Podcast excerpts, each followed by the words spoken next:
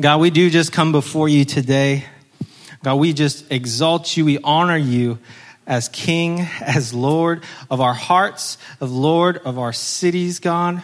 Thank you that you are God, you are the king, you are the Lord of the universe, God. Everything is under your subjection, under your control, and your authority. So we just announce that today. We come into agreement with that today. God, before we even get started, God, we just declare that you are Lord, you are King, you are God. There is no one like you, there is none beside you, God. So we just honor you today. We praise and lift high the name that is above all names. And in the name of Jesus we pray. Amen. Christmas is the time when we celebrate the birth of Jesus, but it's much more than just celebrating a birthday. We know this is not the exact date when Jesus was born, but it is the time when we set aside to celebrate his birth. Now, I don't know about y'all, but in my family, we love to celebrate birthdays. We like to take the time to specifically honor and love and just celebrate that special person and wish them well for another year to celebrate their life, to show appreciation, maybe bring them gifts, uh, take them to a special meal, like for my birthday. That means that means homemade meat pies. That means pineapple upside down cake. Yes, also homemade pecan pie Yes, I like I like cake and pie, and of course ice cream, and probably a trip or two to some of my favorite restaurants with my family. Okay, so if we're willing to go all out to celebrate those in our physical family, how much more should we take time to celebrate and honor the King of Kings and the Lord of Lords on His special day? But again, this is much deeper than a birthday.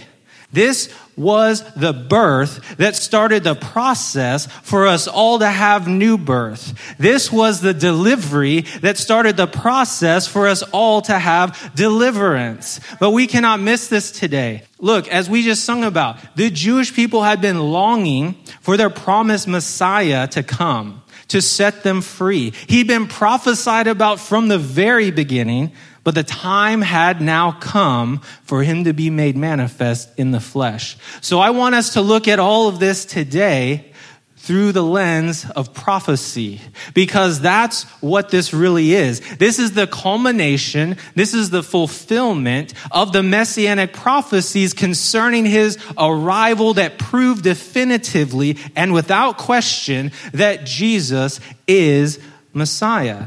In fact, Matthew uses the Old Testament throughout his book in Scripture to prove that Jesus is the long awaited Messiah. I know many times when we're going through Scripture, maybe it's just me, we see these genealogical records of so and so begot so and so, and it's like, oh, okay, well, that's that's nice, and just kind of go on to the next thing. But this actually is not just a placeholder, right? We know that every word that is in there is inspired by the Holy Spirit, okay? This is the beauty and perfection of God when we look at this, that Messiah must come at just the right time. And we see Matthew list the genealogy of Jesus and provides a beautiful summary. I'm not going to go through all the things, but I'm going to go through the summary. This is Matthew chapter 1, verse 17. It says, So all the generations from Abraham to David are 14 generations. From David until the Babylonian exile are 14 generations. And then from the Babylonian exile until the Messiah are 14 generations. Hopefully, y'all caught on to that pattern. There are three sets of 14 generations from Abraham when God made the original covenant until Messiah. We know three is a number that represents completeness, and 14 is the number seven doubled. And we know seven is another number representing perfection and completion. So you put this all together, you see the order and the perfection of God as he reveals his plan of redemption for humanity through the generations. You see, God has a plan. He has a purpose and he has just the right timing to bring everything in his plan to pass. I love this truth in Galatians 4 4 through 5. But when in God's plan the proper time had fully come, God sent his son, born of a woman, born under the regulations of the law, so that he might redeem and liberate those who are under the law, that we who believe might be adopted as sons, as God's children, with all rights as fully grown members of a family. How many of y'all are grateful to be adopted into the family of the living God? You see, even in the midst of chaos and disorder, there was great turmoil during this time. God is still sovereign and he is still on the throne. He can bring order out of chaos. He can breathe life into nothing and create something. He can speak light into darkness and change the course of human history. Don't ever forget, God is the same yesterday, today, and forever. And that's where we're going with today's message today. He is always working things together for our good, especially when we can't see it. He will bring them to pass in His time, not ours. So we have to be patient so we don't miss it. And He will usually bring things about in a way that we're not expecting. That means we have to be humble and shift our plans and our expectations to what God is doing and not merely what we want to see happen. Don't miss the hour of your visitation when the king breaks into your life. Be ready to welcome him. So we're going to look at eight prophecies that Jesus fulfilled at his birth and see what we can learn from and apply them to our lives today. The first prophecy we're going to look at is truly remarkable. And actually, if this one thing was the only thing that was fulfilled, I mean, we could just, we could just stop, but it's truly amazing. He would be born of a virgin. God made it clear through the prophets that when Messiah would come, he would come as a child, but not just any child, not just any birth, a virgin birth. Think about that. It is physically impossible for a baby to be conceived without both a male seed and female egg. Impossible. So you can imagine back in this time when a woman had never had sex before and then to come and say, Hey, I'm pregnant, but I didn't have sex, you can imagine that's, that's impossible, right? Right away we see this is going to be different. This is going to be supernatural and set him apart from every other birth in human history. And he told us through the prophets it would happen and that that would be the sign to look for so we would know this is the one when he comes. Let's look at Isaiah 7:14. Therefore, the Lord himself will give you a sign. Listen carefully. The virgin will conceive and give birth to a son, and she will call his name Emmanuel, which means God with us. You see, prophecies are like tips. They're like clues to let us in beforehand what is going to happen so we can recognize it and not miss it when it shows up. God always likes to send his people these clues, these little insights, warnings sometimes. I like to call them a holy heads up. And he does that today. He might be trying to get your attention about something like, hey, I need you to look at this over here. This is something that's coming down the pipe that you need to get ready for. Or he might keep putting a person on your heart saying something like, hey, you need to get ready. You're going to run into this person and you're going to need to be ready to talk to them about something. They may seem subtle, but don't ignore that still small voice. Don't ignore the warnings. Don't disregard what God's trying to put on your radar. As scripture says, don't despise prophecy. Now, being born of a virgin is a huge prophetic clue. So, did Jesus meet this all important messianic prophecy? Let's look through Matthew and Luke, and we'll actually see in Matthew 1 22, 23. All this happened in order to fulfill what the Lord had spoken through the prophet Isaiah. So he tells them right up front, this is going to happen and this is going to fulfill that prophecy we just talked about in Isaiah seven 7:14. Meeting this one prophecy would be enough to prove he is the special one who the world was waiting for since he wouldn't have any human father. So, why is it so significant? Obviously, to fulfill this prophecy, yes, but it was also demonstrate how he was God in human form. Literally, God with us, as that name implied. He had no natural seed, he was conceived of incorruptible seed from the very Spirit of God himself. So, what do we learn from this for today? First of all, scripture is true that all things are possible with God. If he says a virgin's gonna give birth, well, guess what? The virgin's gonna give birth, okay? Things that are normally impossible with man, become possible when God gets involved. When His Spirit overshadows a situation, His Spirit can bring life out of impossibilities. That means whatever situations we're facing today in our lives, right now, that seem too hard, that seem too far gone, that seem too impossible to ever turn around or have anything good come out of it, is a prime target for the Holy Spirit to come and invade and do a new work. It means that God wants to birth a new thing in our lives that cannot be explained with human reasoning. It cannot be explained with natural understanding because He's going to get the credit and the glory for it when it comes. We should take a note from Mary. Don't try to figure out what God is trying to do in the supernatural with your natural mind. Just step out in faith and say, let it be done to me according to your will. The second prophecy we need to explore today is the Messiah's specific name. You see, names are very important, especially in the Jewish culture. A name carries great weight. It's an indicator of the child's prophetic destiny. It's usually also given after the child's father. We know from Isaiah 7:14 that his name would be Emmanuel or God with us, which is more like a descriptive title than an actual name. But there was a actual specific name assigned to him before his birth, and it would reveal his unique assignment and purpose and be linked to his father. We see this in Matthew 1 21 through 23. An angel of the Lord actually appears to Joseph and prophesies to him what is happening and going to take place. And he said, She will give birth to a son, and you shall call his name Yeshua, for he will save his people from their sins.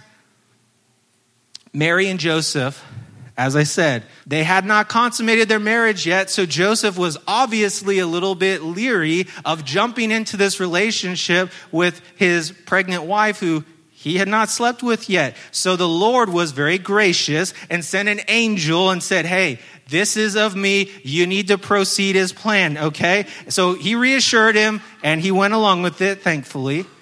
But notice, the angel of the Lord instructed Joseph on what to name the child.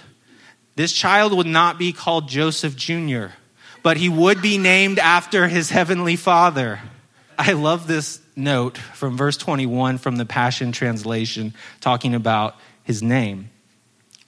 Your translation probably says Jesus, but the Hebrew name for Jesus is Yeshua or Yehoshua. It means Yahweh is salvation, restoration, and deliverance. Implied in the text is that the Hebrew Aramaic speakers would obviously understand how the name Yeshua and salvation were linked. That was his unique name. His name literally means Yahweh's salvation. And his destiny would be to bring salvation, saving people from their sins. Obviously, his name fulfills prophecy, but it also designated him specifically as Savior, Restorer, and Deliverer. And what can we learn from this today? There's power in a name. What you call someone matters. It agrees with and reinforces their identity. So whenever we call on the name of Jesus or Yeshua, we are acknowledging He is the one who saves. We are also called by His name and called into His same purpose and destiny of reaching out, of loving the world back to life and setting captives free. Now, we also have our own unique names and specific destinies individually, and I believe we should pray and press in and see what God has for us individually as well. But even beyond a natural name, I believe, as Rochelle talked about the other week, that we can be rebranded, that we can go to God and ask Him, What do you call me? And He can even give us a new name that can get us realigned to what He wants us to accomplish for His plan and purpose, just like Abram went to Abraham or Jacob to Israel. Also, we get to pray and declare things in his mighty name, calling on God to save, to restore, and deliver us from whatever situations we are facing. That's why there's power in the prayers that we pray in Jesus' name. Yeshua HaMashiach, Jesus the Messiah. He saved us once and for all, but he is still working and saving us each and every day as we call upon and believe in the name that's above every name. So call on that name, the only name that's saved. It's his name. It's who he is. It's what he did, and it's what he continues to do every day for those who would have faith and call on his name. Now, the third prophecy we'll look at is that he would be known as the Son of God. This is important because, as we said, who is like God? Yes, humanity was created in the image of God, but who was actually created with the very seed of God Himself. Scripture talks about how no one is like God except for one. In the Psalms, we see this prophesied in chapter 2, verse 7. It says, I will declare the decree of the Lord. He said to me, You are my son. This day I proclaim, I have begotten you there would be one who would be known as the only begotten Son of God, and that is the one to look for. We know that Mary and Joseph were both informed beforehand that Jesus would be the Son of God. But we also see later, and I love this, God Himself actually spoke and confirmed and affirmed this fact in Matthew 3, verse 17. It says, Suddenly a voice came from heaven saying, this is my beloved Son, in whom I'm well pleased. So, why is that so significant that he would be the Son of God? Again, to fulfill prophecy. But we also see it's like Father, like Son. Jesus is God in the flesh, God with us. He's the exact representation of the invisible God. And what can we learn and apply from this today? That God is willing to come down and meet us in our circumstances. He's not too far or unwilling to come near to us in our time of need, in the darkest pit or the ugliness of sin that we have gotten ourselves into. If we will turn to Him in repentance and come back, He is waiting with loving arms. He wants to dwell with us. He wants to tabernacle with us. He will accept us back he wants to have a close personal relationship with us, and that is good news. Not just for us, but anyone who's willing to believe it. It also shows, again, as we saw from Galatians, that God's made a way to adopt us all into the family of God. The fourth prophecy we need to look at today is that Messiah would have to be from the tribe of Judah. Keeping in mind, there are 12 tribes of Israel that means that Messiah needs to trace his lineage back through this specific tribe in Judah. So we'll pick up in Genesis 49, verse 10. It says, The scepter of royalty shall not depart from Judah, nor the ruler's staff from between his feet, until Shiloh, the Messiah, the peaceful one, comes, and to him shall be the obedience of the peoples. So not only would Jesus have to be born of a virgin, right? And have a name linked with both God and salvation and be the Son of God, he would also have to be from this particular tribe. That's where these genealogical records really come into play in Scripture. You can actually trace it back and see, oh, he actually is in Luke chapter 1, verse 33. I'm not going to read all of these, obviously, but we're going to pick this up. The son of Amminadab, the son of Admin, the son of Ram, the son of Hezron, the son of Perez, the son of Judah. Why is that so important? Again, he has to fulfill this prophecy, but more specifically, this is the tribe through which the promise of rulership was for Israel. You see, the firstborn son is the natural heir to take over and to rule. He gets the double portion, he gets to rule. But we see in scripture, Reuben forfeited that, and then also Levi and Simeon were disqualified. So then it goes to the fourth son, which is Judah. That means the royal line has to go through Judah. So, what can we learn from this? First of all, Judah means praise. So, that means when we praise God in the midst of our circumstances, we are preparing the way for the king to come, to move, to rule and reign in our lives. That's why it's so important to lift up praise and worship to the king as often as possible. It's like announcing, make way for the king. There's nothing in the way that can stand before the king. Everything must bow.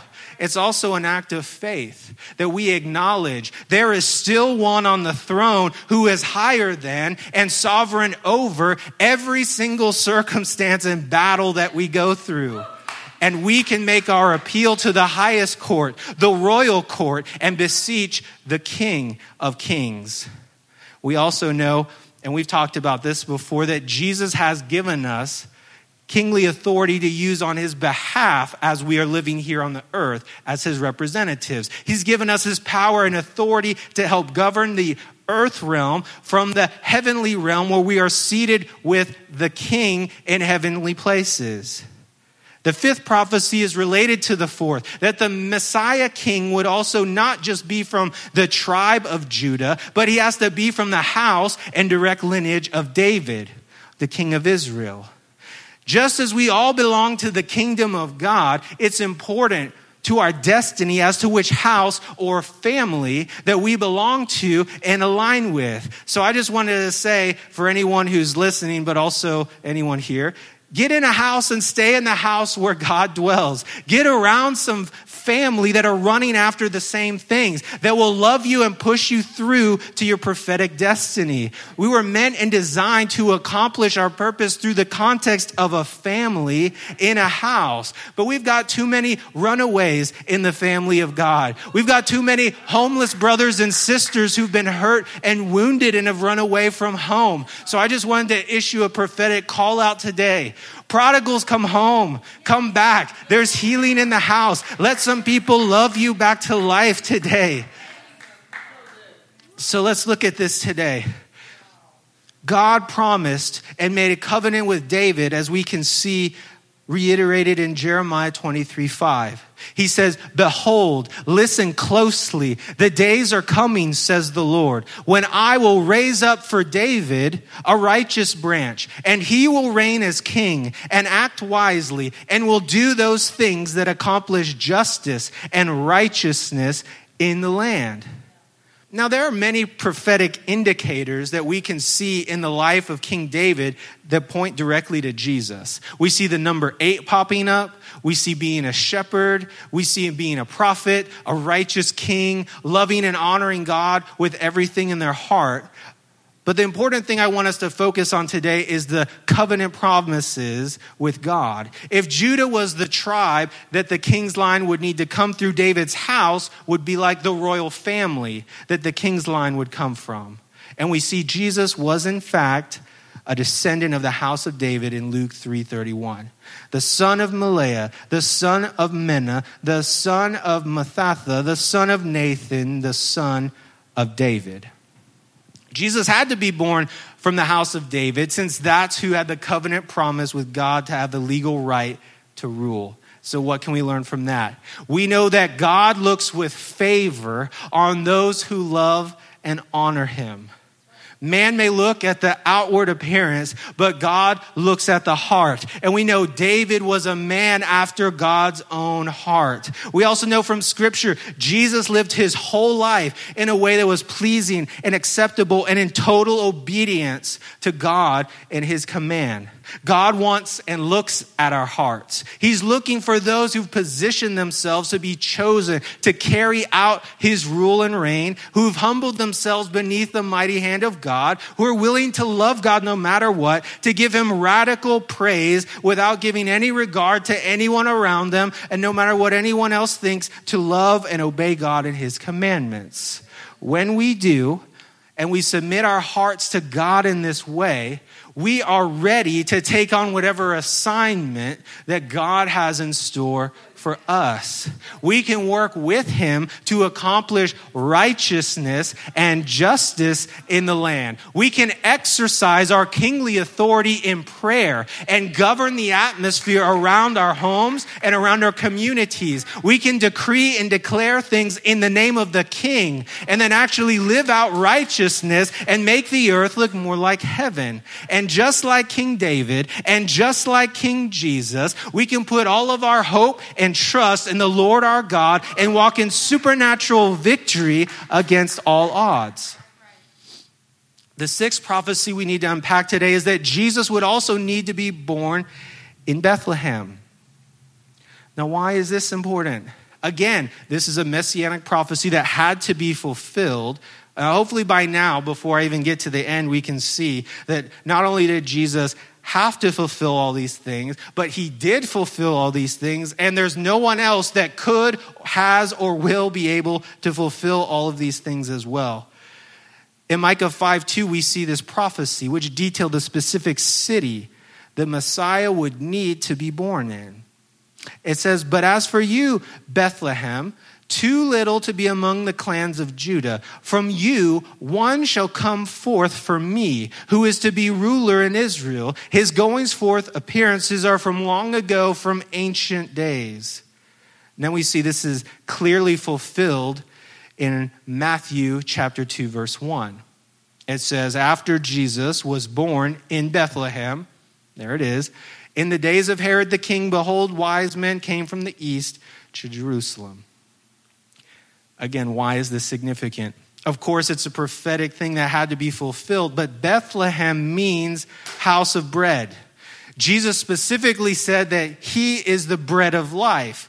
We also touched on the fact that King David was a shepherd who took care of his father's sheep. But what we didn't get to was the city in which he was a shepherd in.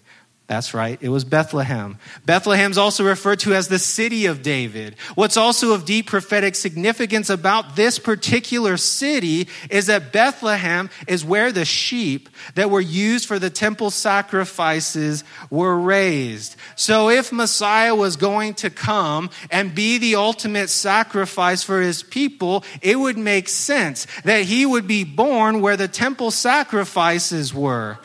And of course, we know that John the Baptist prophesied over Jesus that he is the Lamb of God who takes away the sins of the world. So, what can we learn from that today? It's clear that God loves to use the little things to do big things. It says Bethlehem was so small, it was almost insignificant. Yet it was from this small, humble town that God would usher in his greatest miracle so don't despise the day of small beginnings. We live in a culture that despises small things. We look down on things that are not big or powerful, but even the mightiest and tallest trees have to first start out as some small seed or acorn. Look, fruit doesn't start out as plump, juicy fruit on a vine. It starts out as a small seed. It doesn't start out looking like anything of what it will eventually become. God puts seed in each and every one of us. It may seem small, but it's only because it hasn't grown into the fullness of what we are becoming. The enemy wants to lie to us to get us to focus on, look, it's just, it's just small. It's like Bethlehem. What is that? What's going to come out of that? But God wants to keep reminding us where we are going. He wants to remind us of the prophetic promises that he has given. Thank God that He is patient with us and will take us through this process at the right time. Remember, the fullness of time, when the time is perfect and complete. So we need to be grateful with the small things, trusting they're not going to stay small as long as they're committed to the Lord and they are stewarded well. There is a harvest coming.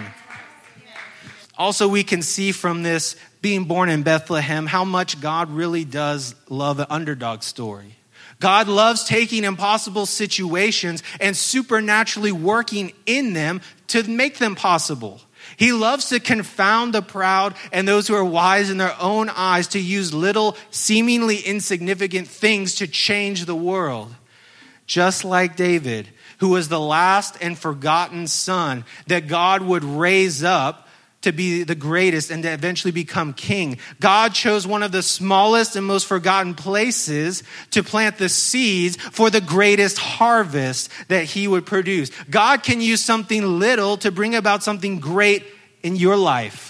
God doesn't need much to work with. He just needs our faith and trust in Him. He needs us to trust in His name in the process. And we can be like Jesus' ancestor David, the lowly shepherd boy who took out Israel's fiercest nemesis, Goliath, with just a rock and a slingshot. When everyone else was hiding in fear, he was willing to stand up in faith in the name of the Lord his God and see victory. And the seventh prophecy will address the fact that Messiah would be presented with gifts.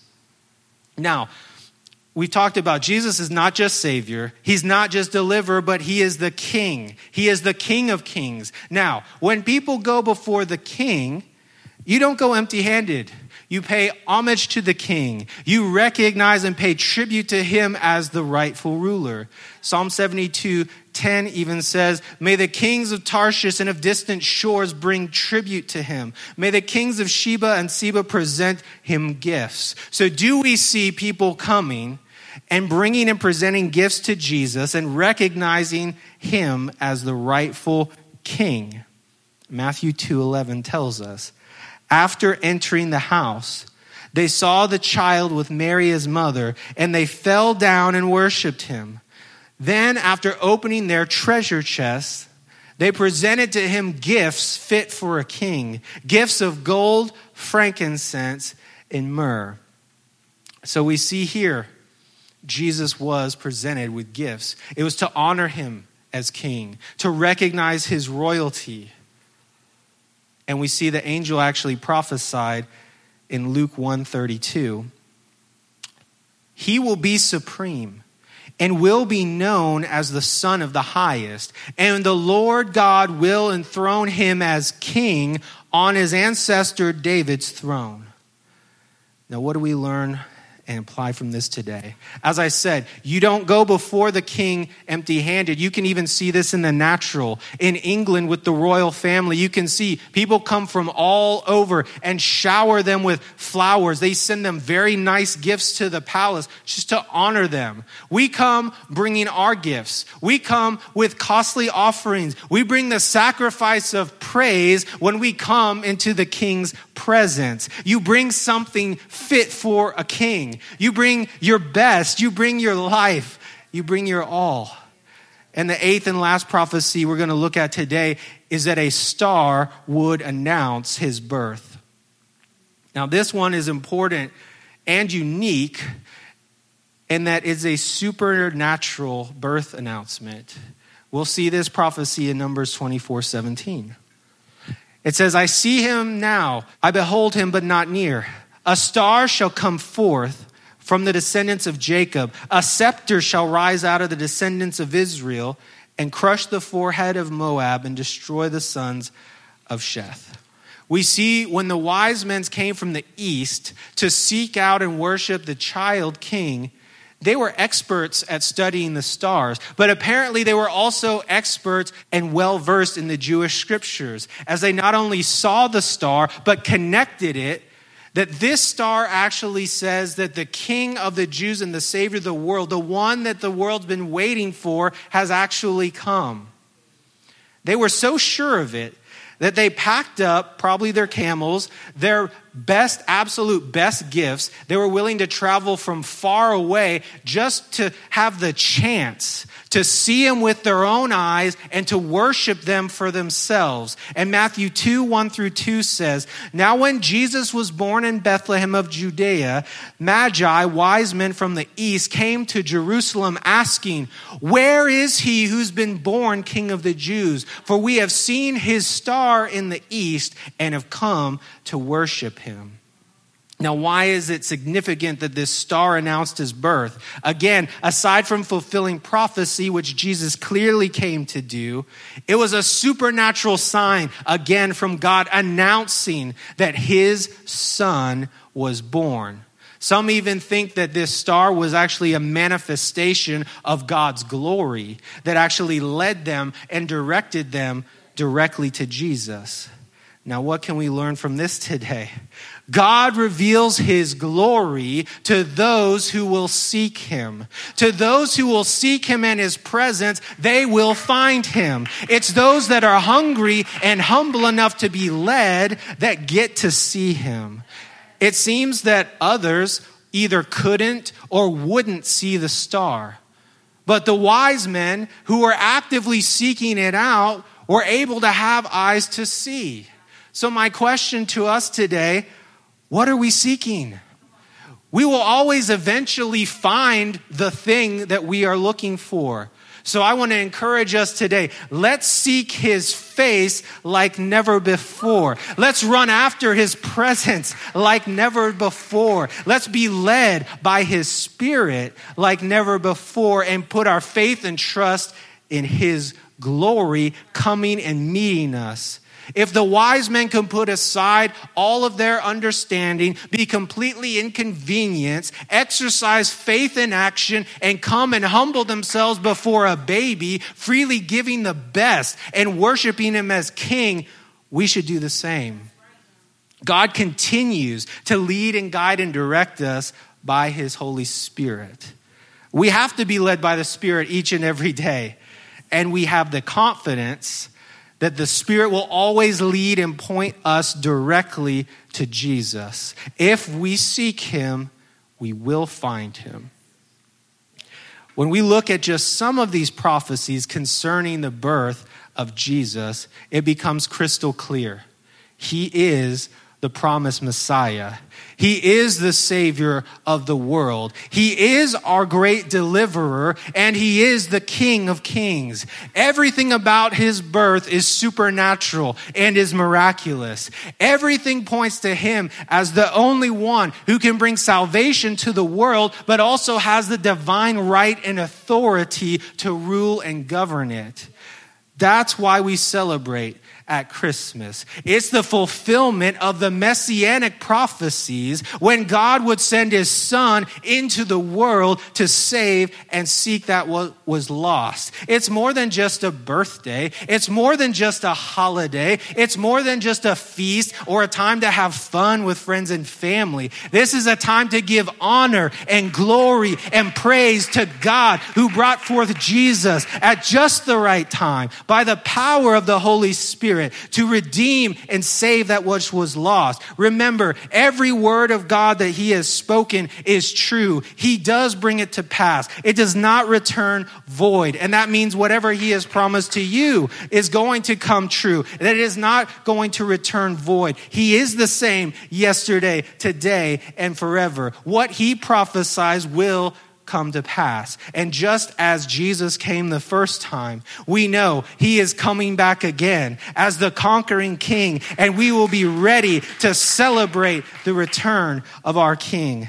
So we just say today, come Lord Jesus, come into this place, come into our hearts. God, we, we honor you as the king, as the rightful ruler in our hearts, God, as the rightful ruler of the heavens and the earth. God, help us to honor you, to humble ourselves before you, God, to, to seek you with all of our hearts, to seek your face, to seek your presence, God. I love that saying that wise men still seek him. That's the truest thing. God, help us to be wise. Help us to seek you with all of our hearts, to give you the best that we have, the best that we have, to honor you as the King, to worship you as the King. God, we thank you for what you have done. We thank you that your prophecies are true, that it has come to pass and it will come to pass. Thank you that you have made a way. Thank you that we have been adopted as sons and daughters in the family of God. Thank you that we are now firmly rooted and established and planted in your house, God. So we thank you for that this year. We thank you for that this season, in spite of everything else that's going on, in spite of the chaos or the turmoil or circumstances being dark or not working out the way that we think that they should. We know that there is a God in heaven. We thank you that the King is still on the throne, that he is still decreeing justice, that he is still decreeing favor, that he is still decreeing that his promises are coming to pass at the right time. It will come to pass. It will come to pass. So we say, Do it, Lord. Do your will. Let it be done as you have said. Help us to have obedient hearts, God, to walk this thing out, to wait for you, to wait on you, to be willing vessels, God, to carry your glory, to carry your presence, to be reflections of who you are to those around us not just at this time, God, but at every time, and every season, and every day, God. We thank you that, th- that every day we can say, This is the day that the Lord has made, and we will rejoice and we will be glad in it. So, God, we rejoice in you today. We praise you today. We honor you today. Uh, we thank you. We thank you that you are still working behind the scenes in our lives. And if you can somehow orchestrate and put together all of these prophecies to come about at just the right moment in history with Jesus, there's nothing that we're going through that's too crazy, that's too hard for you to work out in our lives as well. So we thank you for it, God. You are sovereign. We thank you that you are in the details, that you have everything under your control and we praise you. We praise you. We praise you in Jesus' name. Amen. Amen.